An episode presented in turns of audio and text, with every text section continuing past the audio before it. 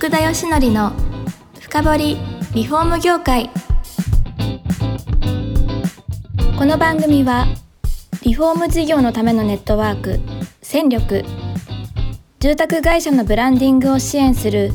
ルームクリップ公認家づくりパートナー、住宅事業経営者の初めてを支援するランリグの提供でお送りします。皆さんこんにちは。さあ今週も始まりました福田義則の深掘りリフォーム業界だいひゃっかいめ、パーソナリティの福田義則です。記念すべきひゃっかいめを迎えました、えー、今日もマテックスの松本さんに来ていただいてます。よろしくお願いします。はい、よろしくお願いします。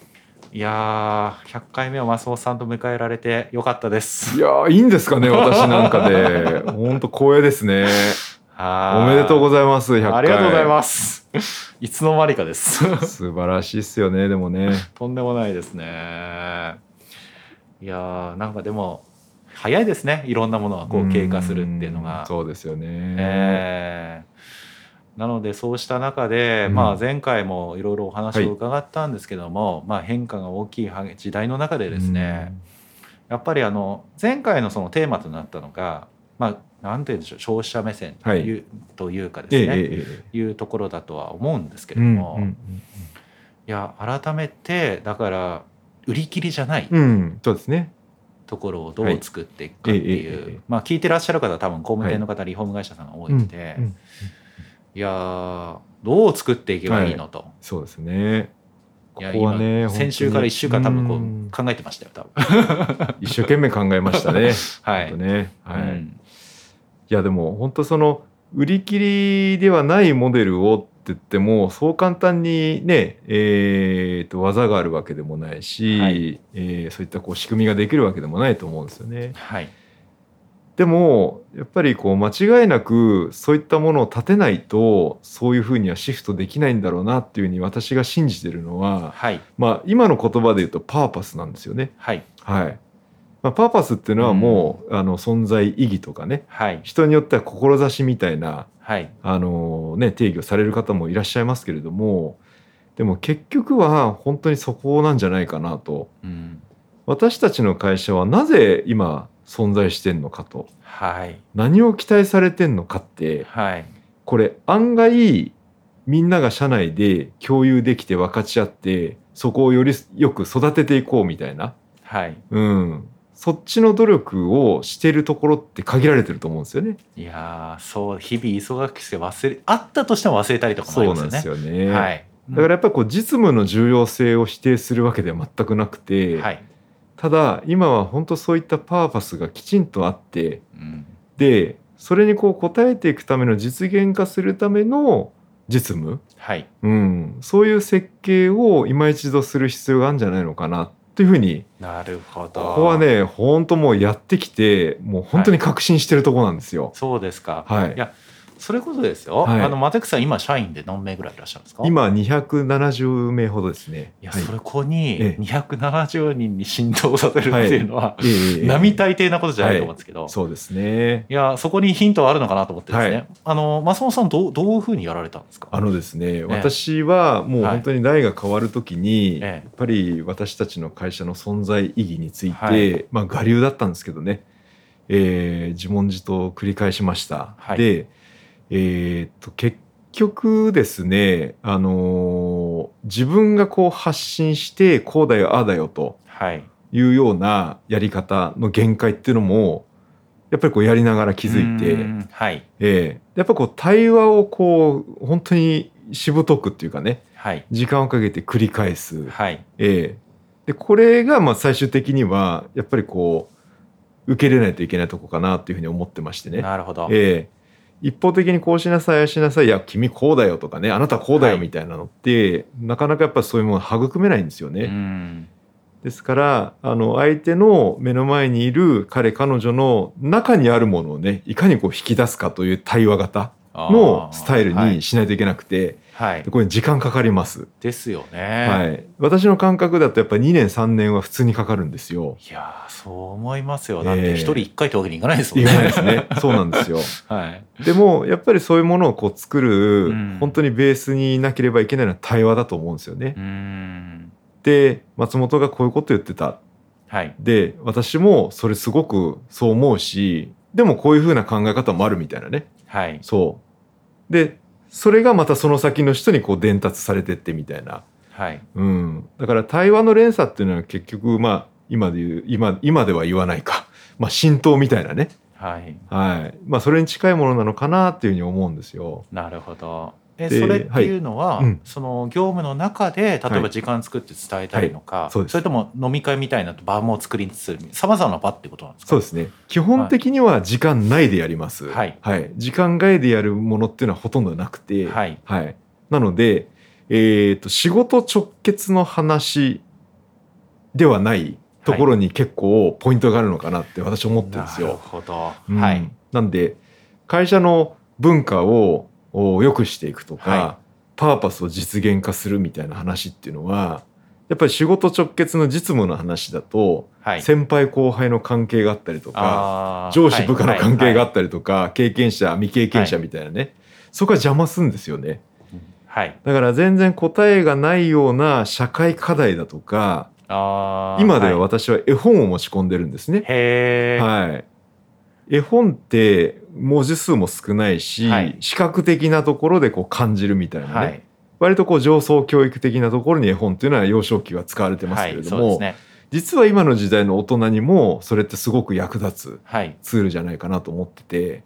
ですから社内でセレクトした絵本、それもうちの価値観に合った絵本をセレクトして、はい、朗読をして、はい、で感想シェアをするみたいな。なるほど、絵本ですか。本とかだと、はい、やっぱ共通言語を作るためにやるのはよくあるんですけど、はい、そうですね、絵本は確かに、はいはい、でも読みやすいですよね、そっちの方は。読みやすいんですよ、はい、あの本当に本もたくさん扱ってきましたし、はい、ドキュメンタリー映画だとか、えー、ドキュメンタリー以外の映画だとか、はい、映像系もたくさん使ってきたんですよ、はい、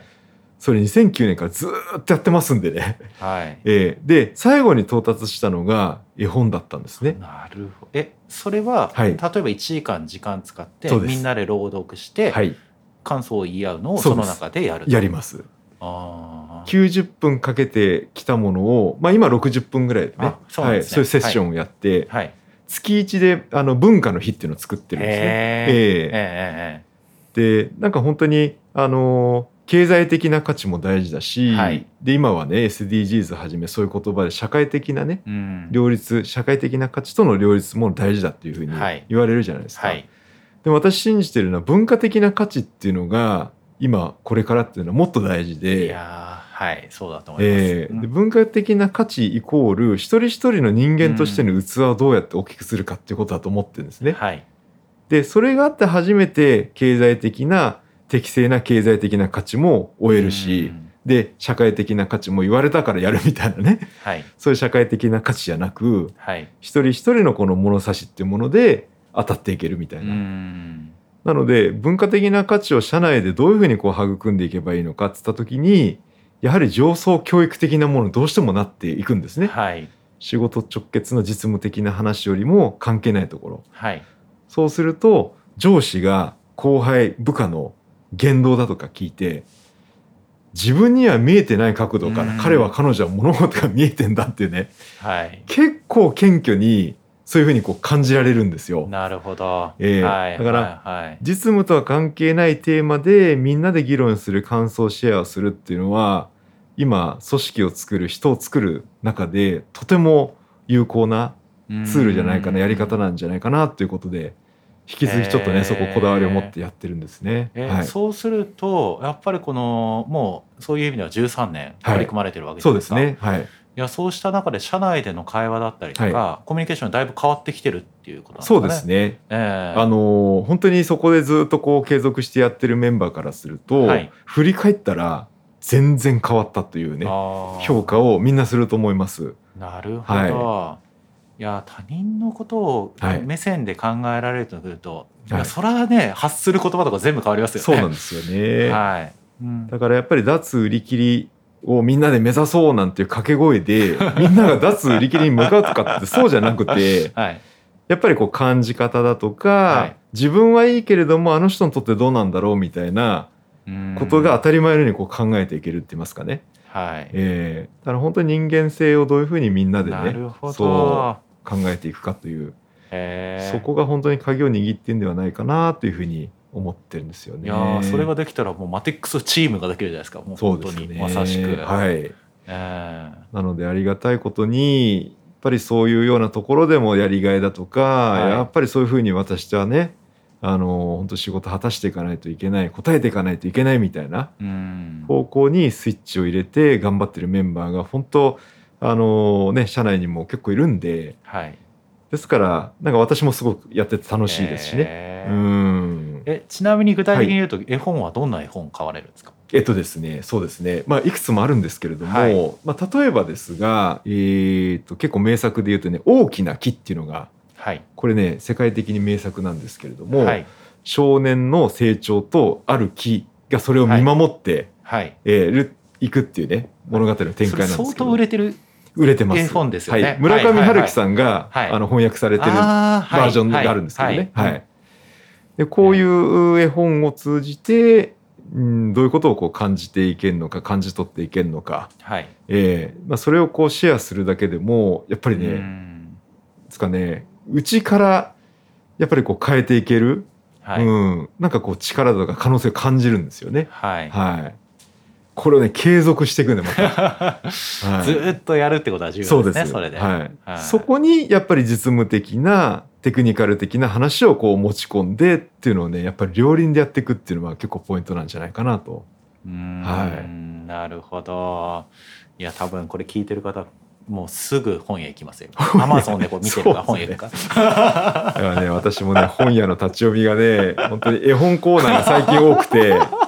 らもうね先生だと思われてんじゃないかなと思ってですね。なるほど、はいそう。そうですよね。だって月いっかいもう結構変わっていかないと間に合わないですよね。はい、かなり行ってます本屋さんは。なるほど、はい、そうですね。あ、面白いですね。それ絵本を使うって。そうですよね。はい。だからねやっぱりこうテクニカル論でこういうふうにするとビジネスうまくいくよっていうのもすごく興味深いし、うん、どんどん勉強していきたい研究していきたいって思いはあるんですけども、はい、でもやっぱり人にフォーカスして、はいね、今本当にこうこれだけ読み切りが難しくて複雑化して多様化している社会だし、うん、そこにね本当にいい人だったねとか、はい、素晴らしい人が来てくれたねみたいなね、はい、うんそういうことをこう目指して結果的にねなんか本当それがこうビジネスとしての対価いただけるような、うん、こういう循環型にねしていきたいなっていうのがなるほど、うん、今考えてることですね。それこそやっぱり今後まあ様々な企業との連携みたいなところも、はい、あの我々実は今年のリフォーム産業フェア自体は競争っていうテーマにしてるんですけども、そうですよねどうですかなんか、はい、他社とも絵本読み合わせみたいなのありえるかもしれない。最高じゃないですかね。いやでもね本当に素晴らしいと思ったんですよその競争テーマっていうのはね。あ、はいえーうんあのー、本当にこれからは、はい、本当にこの業界内ばかりじゃなくてやっぱり外の世界っていうとねちょっと言葉悪いかもしれませんけれども、はい、そういった方々との接続をね、はい、接続機会をどういうふうにこう作って、はいでそれがビジネスにすぐなるものもならないものもあると思うんですけれども間違いなくそこにいる人間にとっては磨かれる話があるはずなんですよね、はい、見方が違う感じ方が違うやり方そういうやり方もあるんだみたいなねうんそうですね。だから本当にこう競争っていうのは本当に昔からある言葉かもしれませんけれども今まさにうん競争時代。いやそうですね、えー、だからやっぱり我々まあ、イベント自体主催してますけど、はい、外に開くってのをやりたいなっていうメッセージもやっぱあってですね。いいですね、えー、開くといえばうちも開くプロジェクトやってるんですね今ね。いやそうなんですよそこにかけたんですありがとうございます、はいえー、いうのをやっていければなと、はい、だから見てる方ともあれですよねより連携しつつ何かをこう作っていったりできればっていうところはありますよね、はい、おっしゃる通りですよね。はいやっぱりねこれからねあの本当にそのパーパス存在意義を立てて、うん、で志を立てて、はい、でキーワードはやっぱりもう地域社会っていうのは今まで以上に本当に事業をやってる人だったら考えていかないといけない、はいはい、でなぜその地域社会なのかっていうとやっぱり事業者が自分たちのシナリオ筋書きを書いて自分たちができる領域だけに特化してやってきて、はい、でやっぱりいろんなところに歪みができてしまってるじゃないですか、はいはい、でそこにこう本業のリソースをたくさん注ぎ込むっていうのはなかなかできる話じゃないと思うんですけれども、はい、ただやっぱりその地域でやられてる人たちと連携して共同して、うん、で競争を目指すみたいなね、はいこれって本当に今の エスディージーズ っていう言葉のメッセージの一番奥深いところにあるのはそこだと思ってて、はいはい、だから エスディージーズ ってのは調子いいところだけ切り取って切りばめしてみたいなそういう エスディージーズ だと間違いなくご視聴に近いものになると思いますんでねですから本当にビジネス価値を感じなかったところにどうやって向き合って全て対応するってのは難しいんですけれども、はい、その地域社会によりよくねするために貢献をどういうふうに考えて実践していくかみたいな。そうですね。本当に地域社会だとか本当にソーシャルデザイン社会デザインっていうのが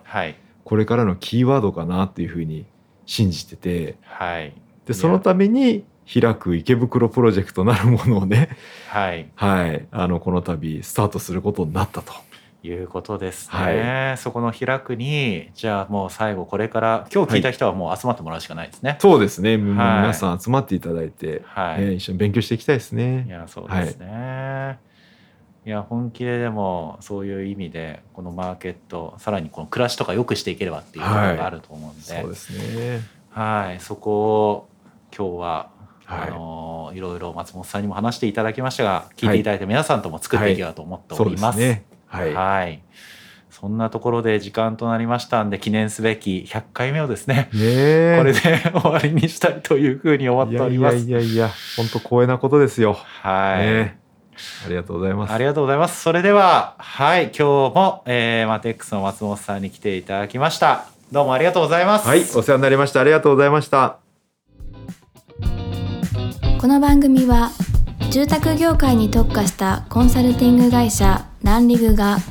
長年業界の今を追いかけてきた福田義則をパーソナリティに迎え